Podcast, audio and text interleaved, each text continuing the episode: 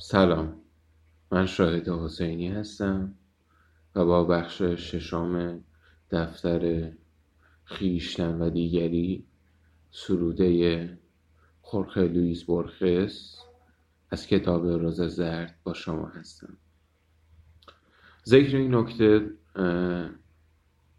مهمه که که حالا من وقتی شعرها رو می‌خونم شما خودتون در میابید که شعرها شعرهای برخس به ای جهان وطنی هستند و صرفا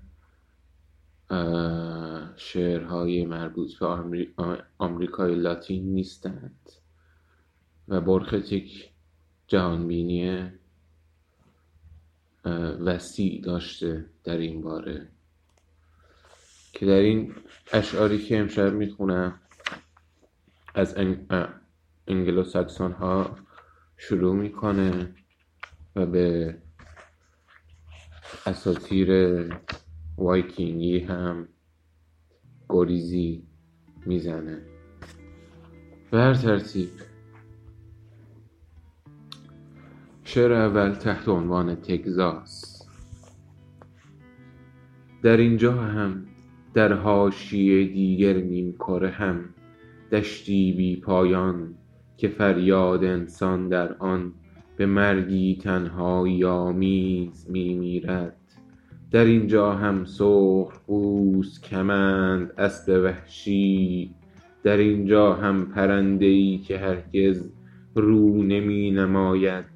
بر فراز تاخت و تازهای تاریخ به یاد خاطر یک شامگاه آواز می‌خواند در اینجا هم الفبای رمزی ستارگان خامه مرا بر صفحه کاغذ به سوی نامهایی راه می‌برد که در هزار توهای مدام روزها شست و برده نشدند. سال خاسینتو و ترموپیلی دیگر آلامو در اینجا هم روی داد کوتاه و نگران و هرگز فهم ناشدنی که زندگی است. خب.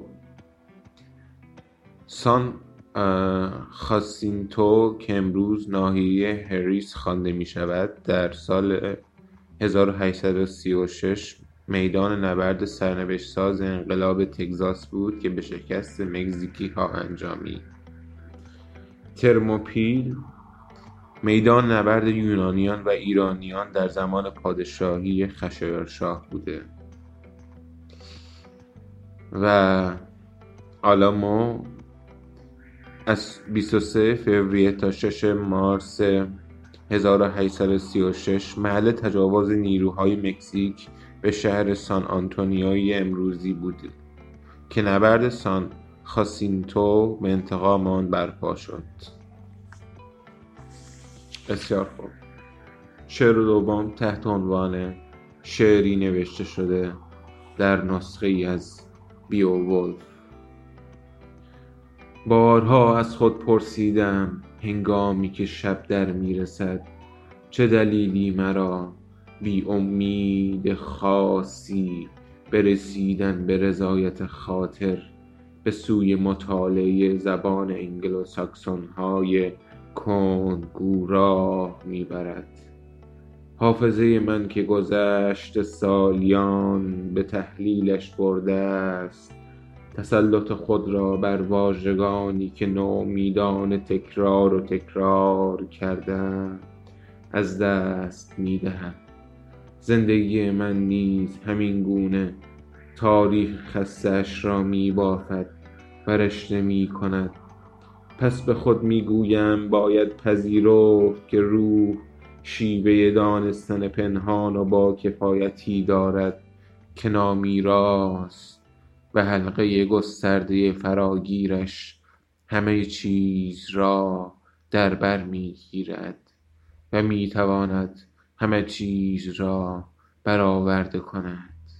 فراسوی نگرانی من و فراسوی این نوشته جهان از نفس نیافتادنی و دعوت کننده منتظر است.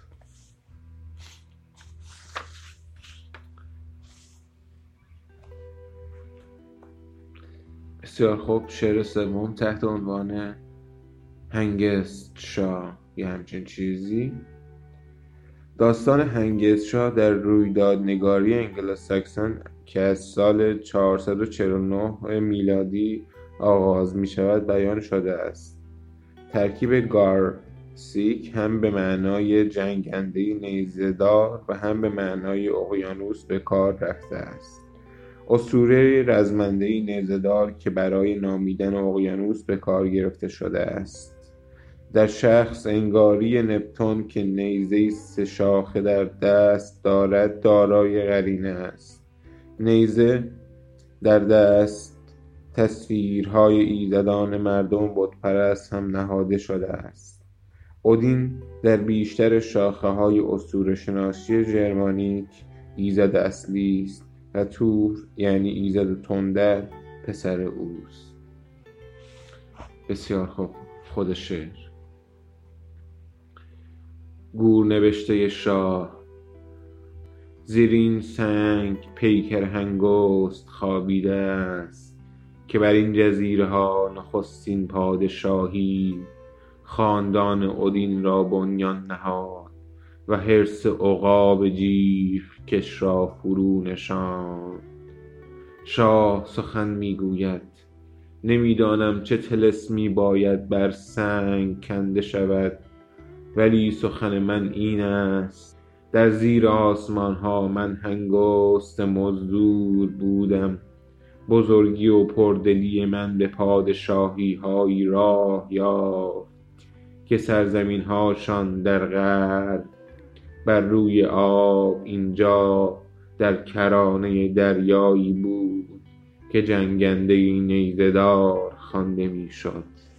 اما بزرگی و پردلی مرد فروخته شدن خود را دیری تحمل نمی کند.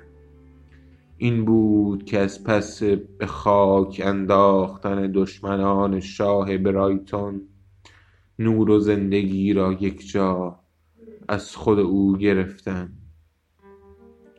این پادشاهی را که با شمشیر گرفتم دوست دارم.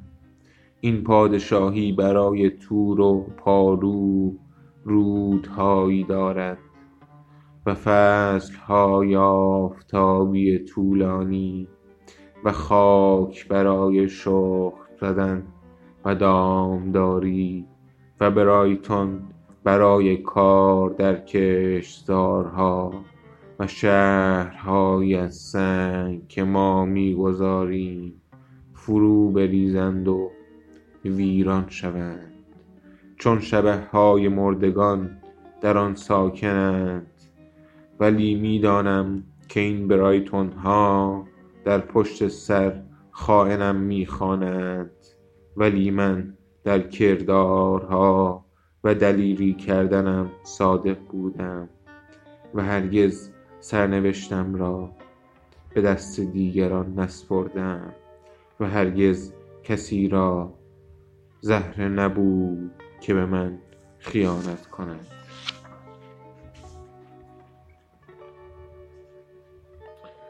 خب شعر چهارم عنوان قطعه.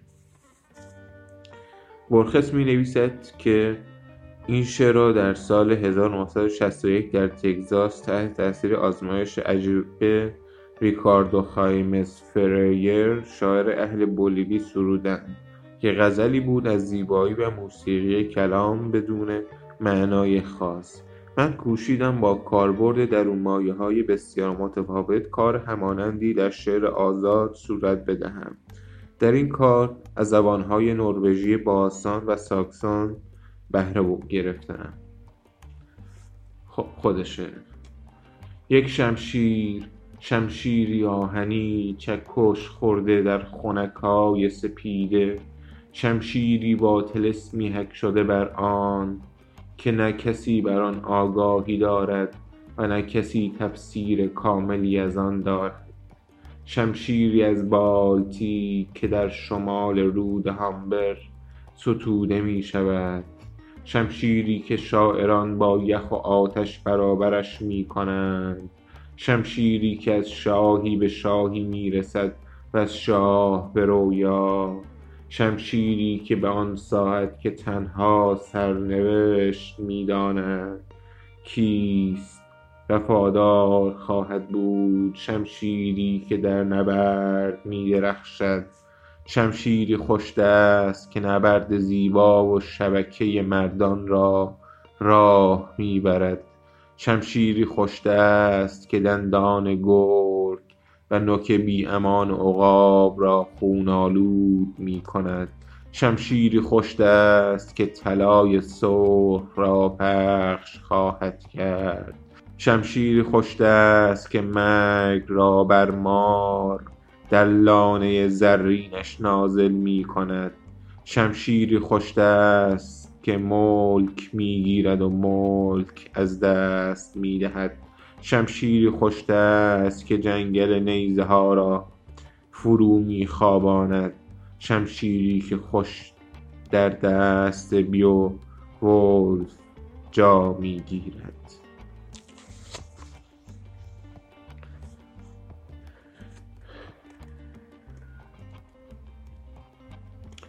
خب شعر پنجم تحت عنوان به شاعری ساکسونی شاعری که در اینجا به او خطاب می شود راهبی است که شعر نبرد برونانبور را سروده است که در آن نروژی های ایرلند و ولز و اسکاتلند در سال 937 با نیروهای سرزمین میانی انگلستان و ساکسون های غربی جنگیدند.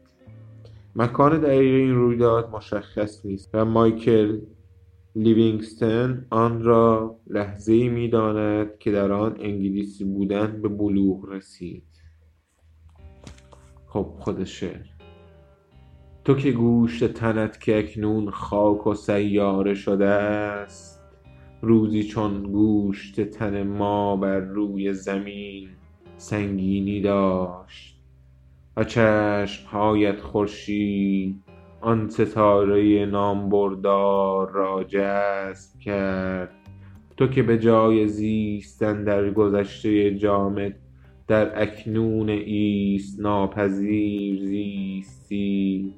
در بالاترین نقطه و اوج گیج کننده زمان تو که در صومعه خود فراخوان صدای باستان حماسه را شنیدی.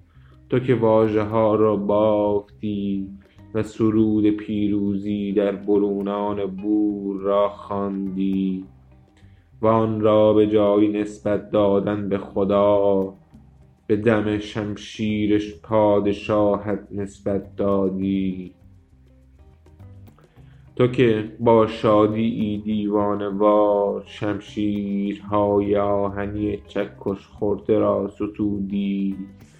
شرم مرد دانمارکی سور عقاب و کلاغ را ستودی و در چکامه نظامیت استعاره های آیینی خویشان را گرد آوردی. تو که در روزگاری به تاریخ گذشته را در اکنون دیدی و آیینه ای از برآمدن های باستان خورشید را در خون و عرق برونانبور دیدی؟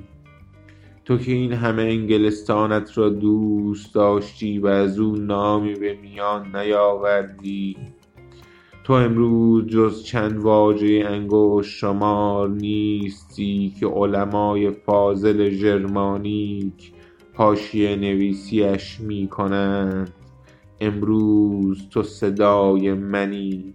آن هنگام که صدای من واژه های آهنین تو را به زندگی فرا می خواند از ایزدان خود و حاصل جمع زمان می خواهم که روزهایم به آنگونه فراموشی دست یابند. باز که من اولیس هیچکس خوانده شوم ولی چند شعری از من در شبی دل خواهد خاطره یا در انسان ها بر جا بماند.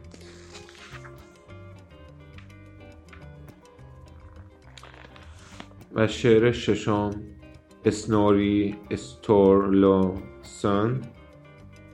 تو تلفظ صحیحش استورلو سن هست. توی کشور ایسلند معمولا فامیلی ها با سان تموم میشه. حالا اگر پیگیر بودید یا اینکه مثلا توی مسابقات ورزشی فوتبالی ندیده باشید دیدید که آخر فامیلی هم اکثر بازیکنان یه سان هست. اینجا هم اسنوری استورلو سان هست که حالا میشه گفت به اشتباه علی معصومی استورلوسون ترجمهش کرده. یعنی تحت لفظی S O N رو سون نوشته در که سان هست. بر ترتیب.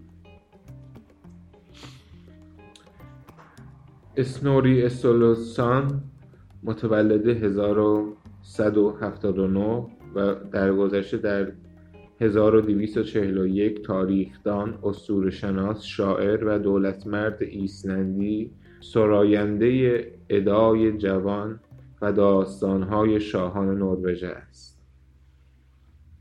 خب خود شعر. تو که اسطوره یخ و آتش را وقف یادآوری رابطه فرزندی کردی و شکوه خشن مایه جنگجویی ژرمانی که خود را انگاشتی. حیرت زده در شب شمشیرها در دریافتی که تن اعتماد ناپذیر تنت لرزید در آن شب بی دنباله دریافتی که ترسویی هستی. باد نمک در تاریکی ایسلند دریای براینده را به جنبش در می آورد خانه در محاصره است. دغلبازی از یاد نرفتنی را تا درد نوشیدی. شمشیر بر سر و چهره بیمار گونت می افتد همان گونه که بارها در کتابت افتاده. خب این بود بخش ششم از دفتر خیشتن و دیگری.